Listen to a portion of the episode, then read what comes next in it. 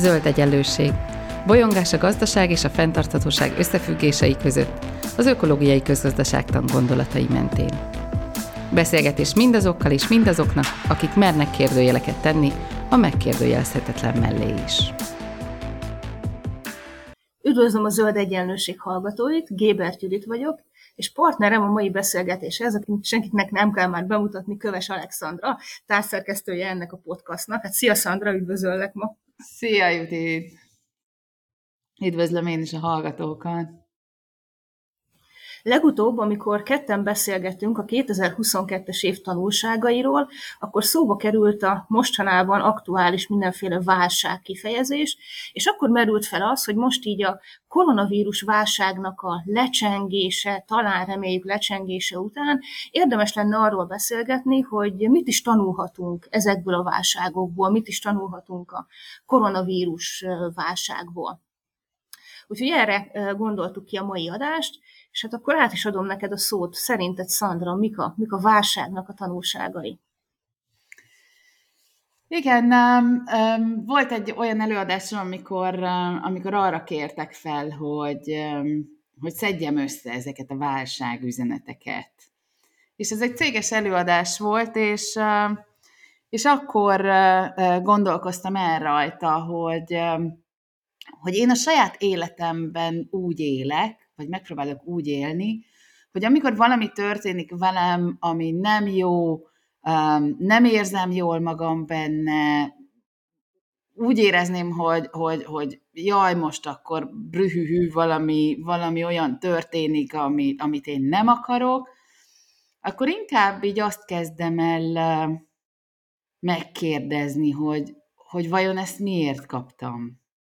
Tehát miért kaptam, mi ennek a helyzetnek az üzenete, um, mit tudok belőle kihozni, ha már ez van, és, um, és akkor így, így, így megpróbálom egy kicsit így átgondolni. Egyszerűen azért, mert, mert ez, ez mondjuk az én világnézetem, valószínűleg nem mindenki osztja, de az én világnézetemben azért kapunk mindenféle ilyen ilyen útjelző táblákat azzal kapcsolatban, hogy merre felé kellene mennünk az életünkben, és, um, és ha észreveszünk ezeket az útjelző táblákat, akkor, akkor az, az szuper, mert, mert kicsit kisebb kanyarokon keresztül jutunk el oda, ahova, ahova el kell jutnunk. Ha nem veszük észre, akkor meg ugye ilyen hatalmas úton jutunk el ugyanoda, és néha, néha az, egy, az egy sokkal nehezebb dolog. Szóval ez az, amit, amit ugye saját életemben szoktam követni, és ez persze nem jelenti azt, hogy, hogy, hogy ne anyáznék akkor, amikor, amikor valami óriás kő gördül a, a, az utamba, de hogy aztán, aztán a második reakcióm az, hogy jó, akkor, akkor próbáljuk meg elvinni ebből azt, amit, amit, amit lehet. Vajon ez most miért gördült oda? És egy kicsit azt gondolom, hogy, hogy ez társadalmi szinten is igaz. Tehát, hogy, hogy kapunk bizonyos nehézségeket, de hogy azok a nehézségek azok nem a semmiből jönnek, azok, azoknak, azoknak, azoknak volt előzménye, azokról néhányan már tudtak, de hogy, de hogyha ha sikerül valahogy feldolgozni azt, hogy akkor, akkor ez, ez, ez miért volt, vagy mik azok az üzenetek, amik, amik által talán többek leszünk, vagy jobbak leszünk, akkor így lehetne, lehetne erre építeni. És, és amikor megkértek erre az előadásra, akkor, akkor tíz ilyen válságüzenetet szedtem össze, és, és szerintem az is nagyon izgalmas, hogy te mit gondolsz ezekről, úgyhogy, úgyhogy engem érdekelnek a, a, a te reakcióid is ezekre. És az első az egy ilyen nagyon gyakorlati dolog, mégpedig az, hogy, hogy a népesség nagy része megértette, hogy mi az az exponenciális görbe. Tehát valami olyan, amit, amit valamikor tanultunk még nagyon régen a, a, az iskolába, mindannyian, néhányan még mindig használjuk, néhányan egyáltalán nem használják, de, de talán még emlékszel, vagy már lehet, hogy senki nem emlékszik, de hogy, hogy, hogy közel három éve az egész világ a görbéknek a lázában égett, és hogy hogyan lehet a görbéket nem tudom, ellaposítani, meg, meg, hogy, meg hogy milyen az, amikor naponta duplázódnak a számok, és ugye hát ez egy exponenciális görbét ad ki.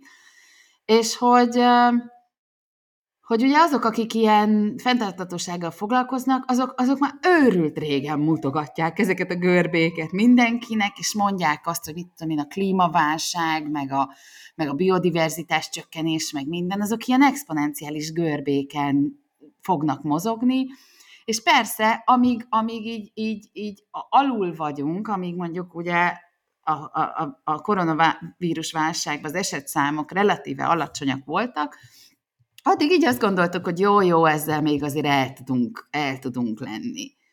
De aztán, amikor hirtelen uh, egy nagyobb szám kezdett el duplázódni, akkor rájöttünk, hogy húha, ez így nagyon-nagyon-nagyon gyorsan tud nagyon nagy, nagy válságot eredményezni. És, és szerintem, szerintem ez a tanulás, ez például fontos volt itt a koronavírus válság alatt, hogy, hogy megértsük, hogy az ami, az, ami exponenciális, annak, ha azt az elején nem fogjuk meg, akkor onnantól kezdve már, már sokkal nehezebb dolgunk van. És hát azért ez, ez a, a, a, a mi témánkban, ugye amit itt ebbe a podcastban képviselünk, hát ez kulcsfontosság, hogy ezt a dolgot megértsük. Nem tudom. Igen, így van. Így van, valóban. Annak idején valóban vannak ezek az exponenciális görbék, amit nagyon jól megtanultunk, és sokat izgultunk rajta, és azzal kezdtük a napjainkat, hogy megnéztük, hogy hogy is állnak a fertőzöttségi adatok. Um, ugyanakkor, ha legyek egy kicsit az ördög ügyvédje így ezen, ezen a ponton, Ugye, ami egyik fontos ilyen exponenciális görbe, amivel mi sokat foglalkozunk, illetve a, jó lenne klímaválság kapcsán sokat foglalkozni, az ugye a széndiokszid kibocsátásnak az igencsak exponenciálisan kinéző görbéje, és például pont, hogyha a koronavírus járványt nézem, elég sok hír szólt annak idején arról, hogy a bezárások miatt, a forgalom korlátozása miatt 4,6%-kal csökkent a széndiokszid kibocsátás, tehát sikerült azt a görbét is úgy tűnik, hogy valamennyire visszafogni. Igen ám, de most így a, a járvány lezárulta, vagy járvány így vége felé tartva, azt látjuk, hogy 2021-ben meg a 2019 szinthez képest 6,4%-kal nőtt a széndiokszid kibocsátás. Tehát többen nőtt magyarán 2019-ben, mint amivel csökkent a járvány alatt. Tehát van egyfajta ilyen visszapattanó hatása ennek a, ennek a helyzetnek. Szóval akkor, hát nem tudom, ezt az exponenciális görbét talán mégse sikerült annyira laposítani, tehát még így, így van feladatunk abban, hogy mely, melyik görbét és hogyan kellene, kellene visszafogni. A probléma ja. talán ott van, mondjad. Bocsánat, csak hogy, hogy Igazából ugye én nem azt mondom, hogy ezeket megoldottuk, sőt, amikor majd a válságüzenetekről beszélni fogunk, akkor, akkor hát ennek a nagy részét nem oldottuk meg. Tehát nem arról szól, hogy, hogy persze, a, tehát az, hogy, az, hogy most már értjük, hogy milyen, vagy mi az, az még nem azt jelenti, hogy, hogy meg is oldjuk. Mint ahogy a, néha a saját életünkben is így van, hogy, hogy, hogy kapunk valami hatalmas pofon, lehet, hogy, egy, tehát, hogy megértjük, hogy, hogy, hogy miért kaptuk, de aztán utána nem biztos, hogy azonnal tudunk ezen változtatni. Vagy hát legalábbis az egy, az egy rendkívül szerencsés helyzet, hogyha azonnal tudunk ezen változtatni.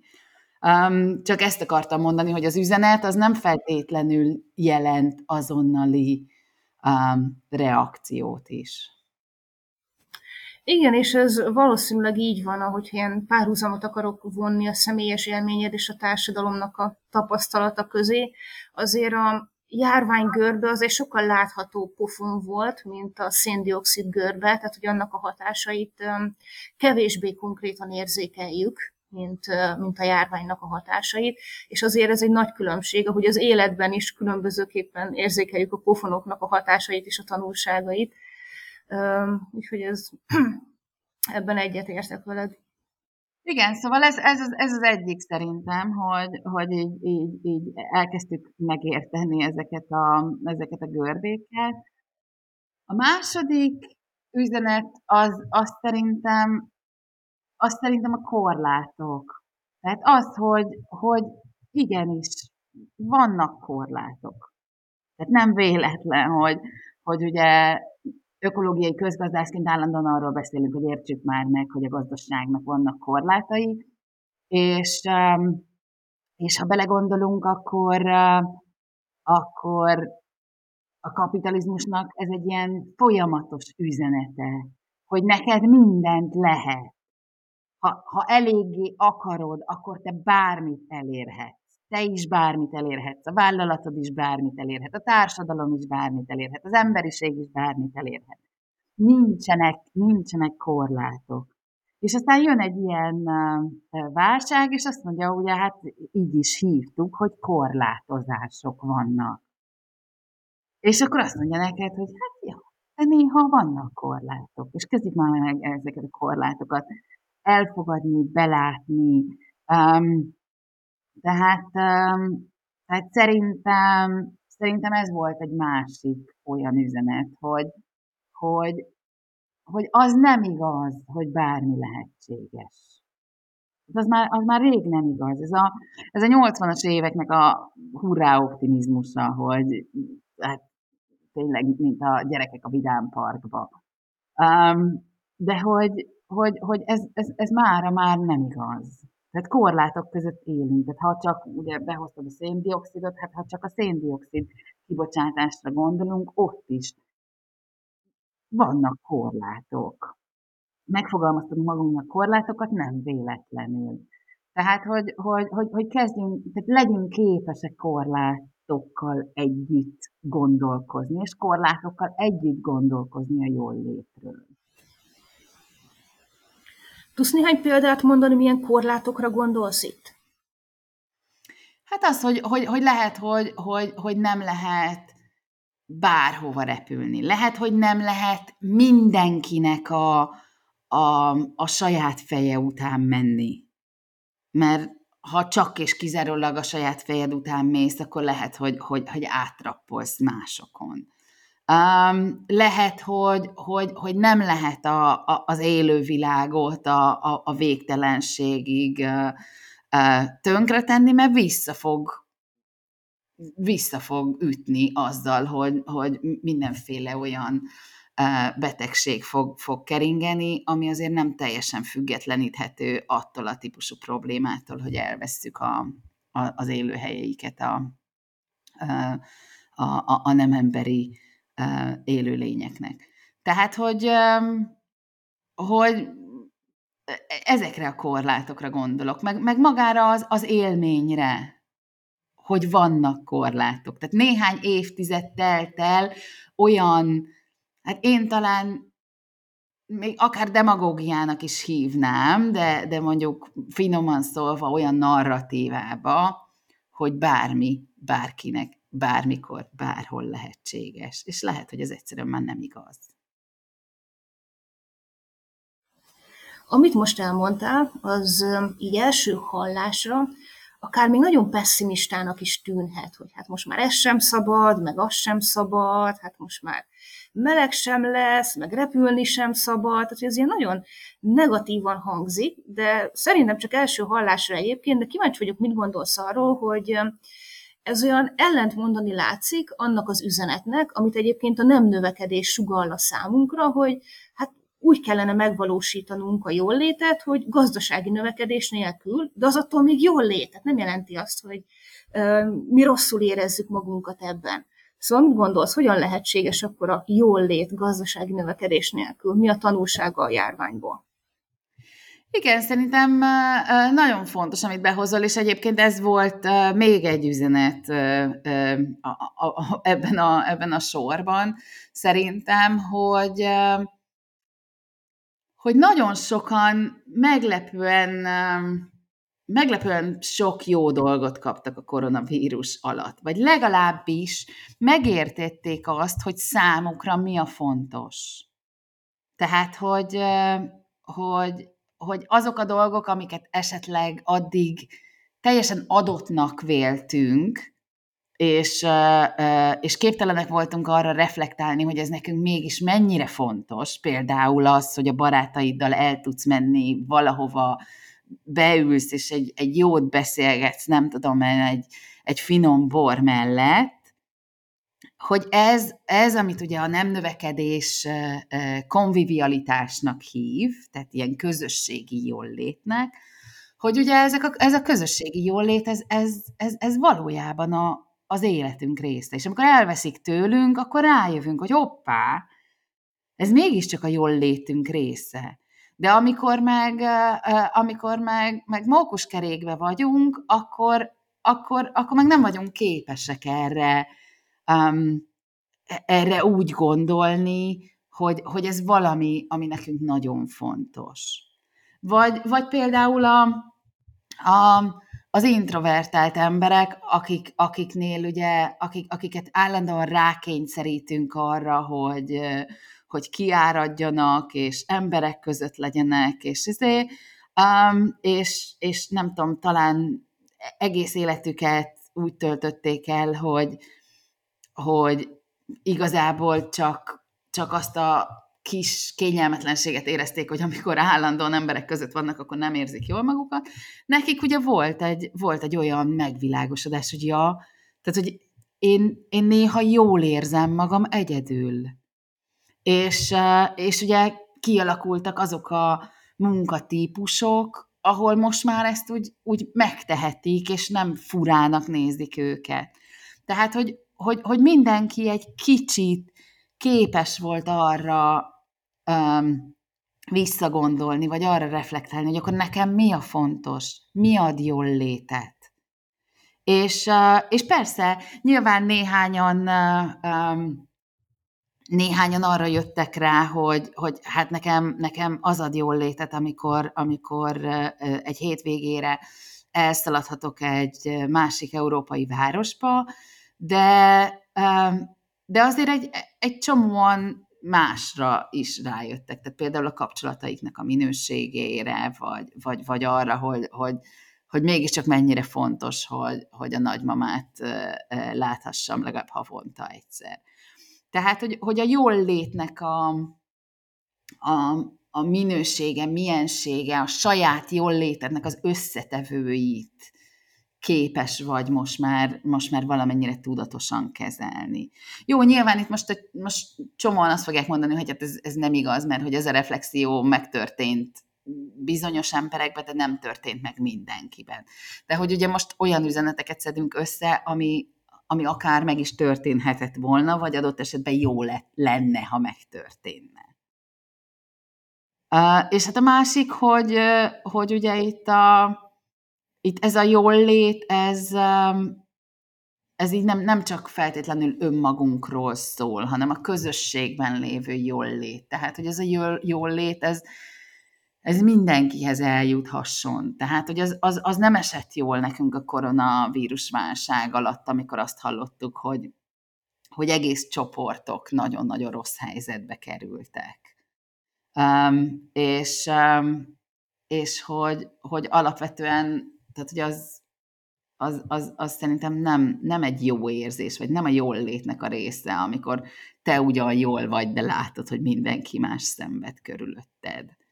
Um, és kicsit ugye ez volt a, ez a maszkhordásos történet is, tehát hogy, hogy, hogy nem azért kellett felvenni, vagy nem feltétlenül csak azért kellett felvenni a maszkot, hogy, hogy magadat megvéd, hanem azért kellett felvenni a maszkot, hogy másokat megvédj.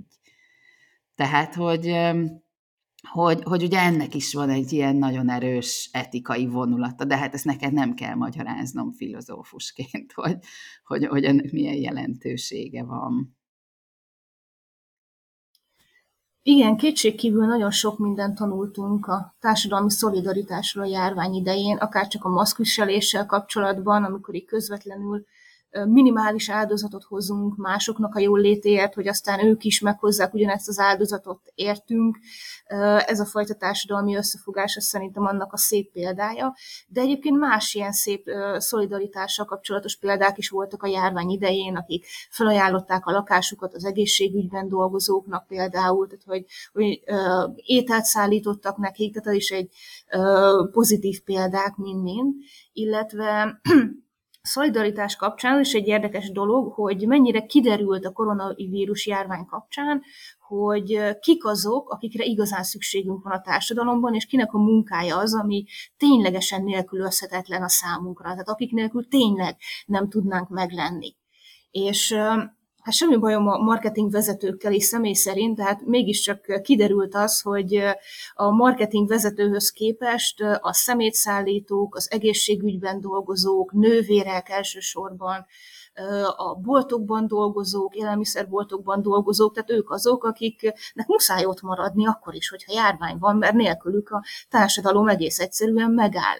És ez a fajta felismerés, ez szerintem elég nagy felismerés volt annak idején. Szerintem ez nagyon fontos, amit, amit mondasz, hogy a, um, tehát, hogyha a, a negyedik üzenet az a szolidaritás volt, akkor az ötödik üzenet az az, hogy, hogy a, a munkára nagyon másképpen tekintünk. Meg a munka hasznosságára szerintem másképpen tekintünk. Tehát végre megláttuk azt, hogy, hogy kik azok az emberek, akik, akik, akik a mindennapi életünkért dolgoznak és tesznek, és um, és hát kik azok, akik nélkül azért úgy, úgy nagyjából, nagyjából elketyeg a, a, a világ.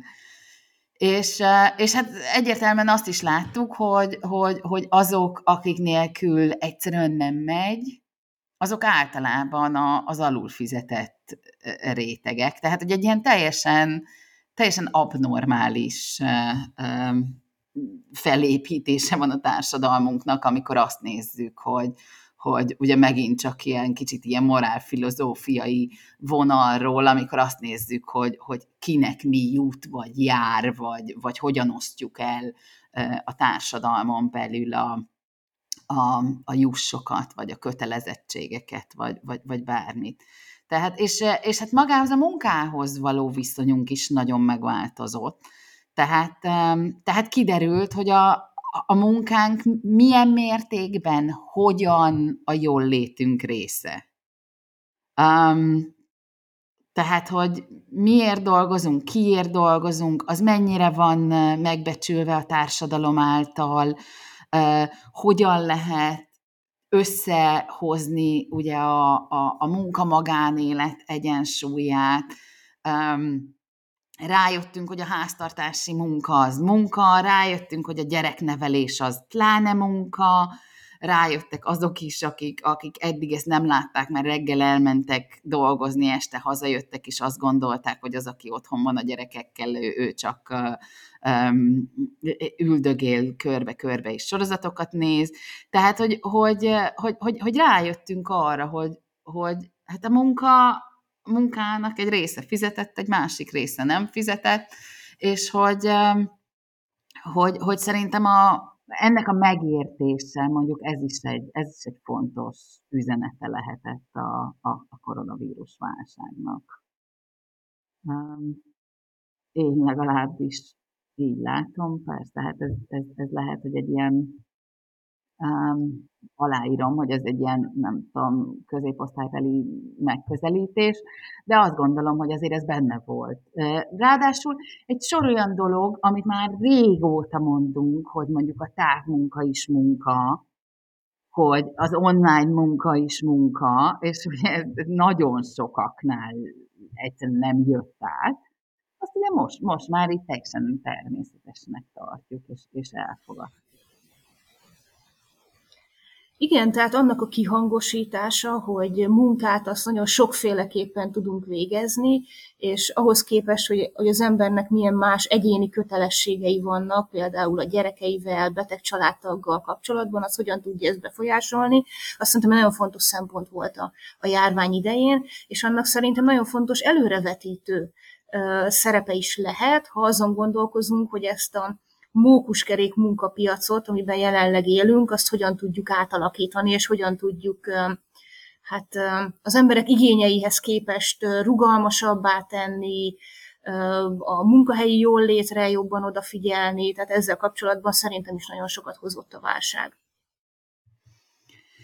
És, és már ezt ugye érintettük egy kicsit, de hogy, de hogy szerintem ami még egy, egy nagyon fontos üzenet, az az, hogy, hogy hát emberként a kapcsolataink és a kapcsolataink minősége az, ami, ami alapvető fontosságú az életünkbe. Tehát, hogy, hogy milyen kapcsolataink vannak a, a, a családtagjainkkal, hát ugye azért ez, ez, egy, ez egy nagyon-nagyon erős tesztje volt a, az együtt élő családtagoknak, tehát, tehát milyen a kapcsolat, mi tartja össze azt a kapcsolatot, milyen a kapcsolatunk azokkal, akik távol élnek tőlünk, tudjuk-e, képesek vagyunk úgy is fenntartani, hogy, hogy, hogy, hogy, hogy adott esetben nem találkozhatunk. Tehát, hogy szerintem ez, ez nagyon-nagyon az emberi kapcsolatokról szólt, mégpedig azáltal, hogy nehézé tette őket.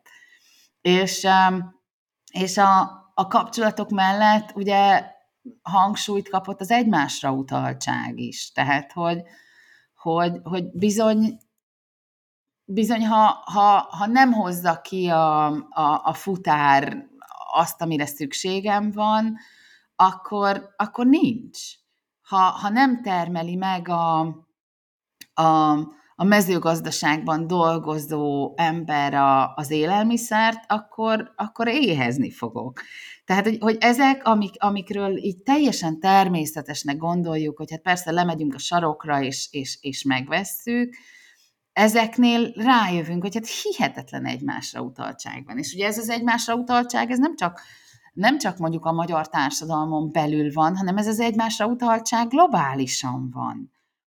Nem kicsi. Tehát amikor, amikor rájövünk, hogy, hogy, hogy Kína lezár, és nem tudom, az európai gyógyszeriparban egy, egy csomó um, alapvető hozzávaló az, az, az csak Kínából tud jönni, hát akkor, akkor azért ez elég nagy baj, hogyha mondjuk mit tudom én, most nyilván ezt nem tudom megmondani, hogy az aspirint pont le tudjuk egy gyártani magunknak, de amikor már egy aspirint nem tudunk legyártani, mert, mert a világ másik végéről jön a, a, az alapanyaga, hát akkor, akkor azért el kell gondolkozni, hogy biztos, tehát hogy ez egy, ez egy jó dolog, hogy, egy, tehát, hogy, hogy az egymásra utaltság, az, az, az persze, amikor minden rendben van, akkor az egy jó dolog, de hogy, de hogy azért ennek vannak csapdái is, és, és, és ezekkel, ezekkel érdemes megküzdeni, és ezeket átgondolni. Igen, és ez át is vezet minket ahhoz, hogy mit gondolunk egy társadalomnak így a rezilienciájáról, vagy sokféleségéről, hogy mennyire kell egy társadalomnak függetlennek lennie, vagy sem, vagy miben legyen egyáltalán független, ezek ilyen nagyon érdekes kérdések szerintem. Igen, szerintem ez a, ez a másik, amit, amit talán tanulhattunk, hogy, hogy, hogy nagyon sokan, nagyon sokféleképpen tudták megoldani a dolgaikat, és hogy arra rájöttünk, hogy a, az ilyen rettentesen bonyolult rendszerekben um, minél többen, minél többféleképpen tudnak működni, annál ellenállóbb lesz a, a, a rendszer. És, és ugye egy ilyen válság alatt olyan hihetetlen kreativitásra van szükség ahhoz, hogy, hogy, hogy így, így nagyjából a máskor teljesen természetes dolgokat meg, megoldja az ember, hogy, hogy talán egy üzenetként ez a, ennek a típusú ilyen sokféleségnek, vagy sokféle megoldásnak a, a, a, a tisztelete az, az, az átjöhet. Tehát, hogy, hogy, hogy gondolkodjunk sokféle megoldásban, mert ha, és ez, ez globálisan igaz, tehát, hogy ha valahol valami probléma van, akkor ugye csak akkor lehet azt, azt megoldani, ha ugyanannak a hálózatnak egy másik része át tudja venni ezeket a funkciókat. És ha ők pontosan ugyanúgy csinálnak mindent, és mondjuk ugyanazokkal az alapanyagokkal dolgoznak, és, és ugyanazok a um, hálózatok tartják életbe őket, akkor, akkor ott gond van. Tehát, hogy ott, ott akkor, akkor ott nincsen ellenálló képesség. Tehát, hogy a sokféleségnek a, a, a tisztelete, meg a sokféle megoldásnak a, a, az elfogadása szerintem, szerintem az, egy, az, egy, az egy erős üzenete volt a koronavírus válságnak.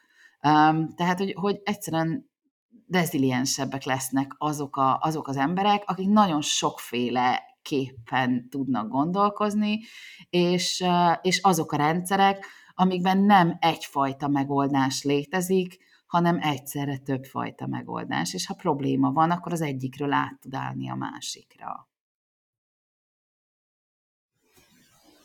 Igen, és ennek szerintem nagyon komoly üzenete van a még éppen aktuális válságok számára is, például a honnan szerezzük az energiát válsággal kapcsolatban, mennyire vagyunk reziliensek egy energiaválsággal szemben, ennek mind-mind van jelentősége. És aztán még amiről, amiről már, már beszéltünk, tehát érintettük egy, egy, egy csomó minden kapcsán, és szerintem ez, ez iszonyú fontos, és, és szerintem nem szoktunk beszélni róla egyáltalán, ez az autonómia és a szabadság közötti különbség. Tehát, hogy, hogy, hogy ugye nagyon erős az a retorika, vagy nagyon erős volt az elmúlt évtizedekben az a retorika, hogy ugye mindenki szabad, és különböző szabadságokkal rendelkezünk, és, és, és ez a szabadság, ez, ez, ez, ez korlátozhatatlan. De hogy, hogy, hogy ezt a szabadságot a legtöbbször úgy értelmezzük, hogy ez a szabadság az azt jelenti, hogy nekem szabad. Um, ugyanakkor, ugye hát, hogyha ha az én szabadságom valaki másnak a szabadságát korlátozza, már pedig ez, ez iszonyú sokszor van így, akkor, akkor, akkor most kinek a szabadsága az elsődleges? Vagy melyik szabadság az elsődleges? És, és tehát szabadságban sokat gondolkozunk, de nem gondolkozunk autonómiában. Tehát, hogy, hogy, hogy valójában, valójában az a fontos, hogy, hogy én dönthessek arról, hogy, hogy, hogy ott abban az adott helyzetben mit választok, legyek ennek a, a, a döntésnek a, tehát olyan helyzetben legyek, ahol ezt tényleg szabadon megtehetem ezt a döntést, de ez a döntés ez nem feltétlenül jelent korlátlan szabadságot. Mert hogy úgy kell döntenem autonóm módon, hogy közben látom, hogy a körülöttem levőkre az a döntés milyen hatással van vagy a teljes rendszerre milyen hatással van. Tehát amikor azt gondoljuk, hogy én, én, én mindenben szabad vagyok, szerintem, szerintem ez, egy, ez, egy, ez egy alapvetően uh, rossz megközelítés, és ugye a, koronavírus válság alatt nagyon sok olyan helyzet volt, ahol, ahol láttuk azt, hogy mi a különbség a, az autonómia és a szabadság között. Igen, így van. Tehát nagyon sokszor gondolunk a szabadságra ilyen korlátok nélküliségként, hogy ez a minden szabad, következmények nélkül jellegű, ilyen úgynevezett negatív szabadság fogalomként, holott valóban a járványhelyzet az rávilágított arra, hogy sokkal inkább kellene valami fajta ilyen hát valamire való szabadságként értelmezni ezt a, ezt a szabadságfogalmat, olyan szabadságfogalomként, aminek azért vannak, vannak határai. Például határa az, hogy árthatok-e a másik embernek, határai az ökológiai korlátok is határai ennek a szabadságnak, tehát hogy vannak bizonyos, bizonyos korlátai ennek a, ennek a dolognak. A, és hát ez szerintem vissza is csatol egyébként, ez a med- meddig tart a mi szabadságunk, ez vissza is csatol hogy, hogy mennyire vagyunk egymásra utalva, és hogy nem csak, nem csak rajtunk múlnak, múlnak dolgok, és hogy nem, nem vagyunk egyedül ebben a dologban, amikor tekintettel vagyunk másokra, az így feltételezi azt, hogy ők is tekintettel vannak rá. Igen, és, és, és ez, is, ez is szerintem egy, egy fontos tanulsága ennek a történetnek, hogy, hogy, hogy nagyon sok embert ugye a koronavírus bezárt egyedül egy, egy térbe. És, és hogy az, az egy ilyen, tehát tényleg az egy, az egy brutálisan nehéz élethelyzet lehetett, amikor, amikor, amikor valakik egyedül maradtak, és, és ott azért azért mégiscsak a társadalom ki, kitalált dolgokat, hogy, hogy, hogy, hogy, hogy hogyan tudja őket, őket segíteni, és, és szerintem, szerintem van, van még egy üzenete a, a, a mostani társadalomnak, ami, ami szerintem nagyon nagy mentális terhet ró az emberekre. Ez a, ez a csak rajtad múlik csak rajtad múlik az, hogy mennyire vagy boldog, hogy mennyire érzed magad boldognak, csak rajtad múlik az, hogy, hogy, hogy képes vagy-e fenntarthatóan élni, vagy nem. Rajtad, tehát hogy, hogy, hogy ugye fogyasztóként te döntesz arról, hogy, hogy most valamit akarsz, vagy nem akarsz. Tehát ez a, ez a, ez a rajtad múlik, ez is egy ilyen, ez, ez is egy ilyen iszonyú csapda helyzet. És, és aztán a koronavírus válság alatt, meg így, így, így azáltal, hogy, hogy megértettük ezeket a típusú ilyen egymásra utaltságokat, szerintem arra is rájöttünk, hogy hát nem, nem csak rajtad múlik. Tehát persze rajtad is múlik olyan értelemben, hogy, hogy nyilván egy közösségnek a, a, a része vagy, és ezáltal fenntartasz bizonyos nagy rendszereket, de hogy, de hogy az az, az az üzenet, hogy így az egyénre toljuk ezt a típusú felelősséget, az ugye az, az, az hihetetlen mentális teherrel jár. Tehát, hogy sokkal jobb lenne közösen gondolkozni, kollektív döntésekben gondolkozni, és akkor, akkor, akkor így, így tulajdonképpen el is, el is jutottam a, a, az áró gondolathoz, ami ugye a, a rendszer szintű problémáknak a, a kérdésköre. Tehát a koronavírus rávilágított egy csomó rendszer szintű problémára, amiről, amiről tudósok már nagyon régen értekeznek, meg így, így, így mondják, hogy, hogy, hogy ezek a rendszerek nem ellenálló képesek, ezekkel, ezekkel valamit, valamit változtatni kell, de hogy ugye becsapdázódunk ebbe a, hát majd ha a fogyasztó egyénként másként viselkedik, akkor majd a vállalat is másképp fog viselkedni, és ha a vállalatok másképp viselkednek, akkor ugye a politika is másképp fog viselkedni, stb. stb. És így, és így gyönyörűen visszavezetjük a, a dolgot az egyénre, aki meg egyébként tehetetlenül vergődik ebbe az egész történetbe. Tehát, hogy, hogy és akkor és akkor itt jön be az, hogy, hogy hát nem, itt, itt rendszer szintű csapdák vannak, itt rendszer szintű problémák vannak, amire rámutatott a koronavírusválság, és, és hát persze a nagy egész részeként nagyon is múlik rajtad az, hogy te mit gondolsz erről, és mondjuk mit vársz el a, a, a, a rendszerektől, meg mit vagy hajlandó azért megtenni, vagy nem megtenni, de hogy azért lássuk be, hogy, hogy, hogy itt rendszer szintű problémákról van szó, amit, amit kizárólag egyének nem tudnak uh, uh, megoldani. Szóval én, én nagyjából, nagyjából így láttam a, a legfontosabb üzeneteit a, a, a koronavírus válságnak. Nem tudom, hogy neked van-e még bármi, amit, amit így behoznál. Igen, azt hiszem, alapvetően egyetértünk ezekkel kapcsolatban, tehát nem tudom azt mondani, hogy hű, de vitatkoznék veled ezzel vagy azzal, mert um, én is így látom nagyjából ezeknek a válságnak az üzeneteit. Utolsó gondolatként, amit mondtál az egyén felelősségéről, igen, tehát szerintem nagyon fontos jól látni azt, hogy meddig tart ezekben a kérdésekben így az egyénnek a, a kontrollja, meddig tart az, ahol így én tudok dönteni, és meddig tart az, ahol már, már inkább a közösségen és a rendszeren múlik a dolog. Úgyhogy hát igen, a rendszer szintű változásokra van szükség.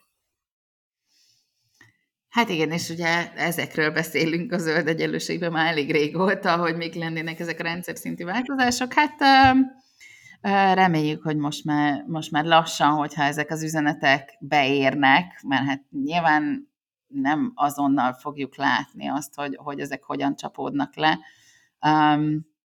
De, de hát remélem, hogy azért valahogy a, a krízisekből előbb-utóbb azért ki tudunk hozni a rendszer szintű változásokat, és a jó irányba. Persze. Igen, úgy legyen. Hát köszönöm szépen ezt a beszélgetést neked, Szandra, Na, és köszönöm a Zöld Egyenlőség hallgatóinak, hogy hallgattatok minket. Sziasztok! Sziasztok! Ez volt az Új Egyenlőség zöld podcastjának mai adása. Hallgassátok az Új Egyenlőség piros podcastot is. Nézzétek a stúdióbeszélgetéseket a YouTube csatornákon, és olvassátok a www.újegyenlőség.hu-t. Vitatkozzatok velünk a Facebook oldalunkon. Jövő héten újra találkozunk.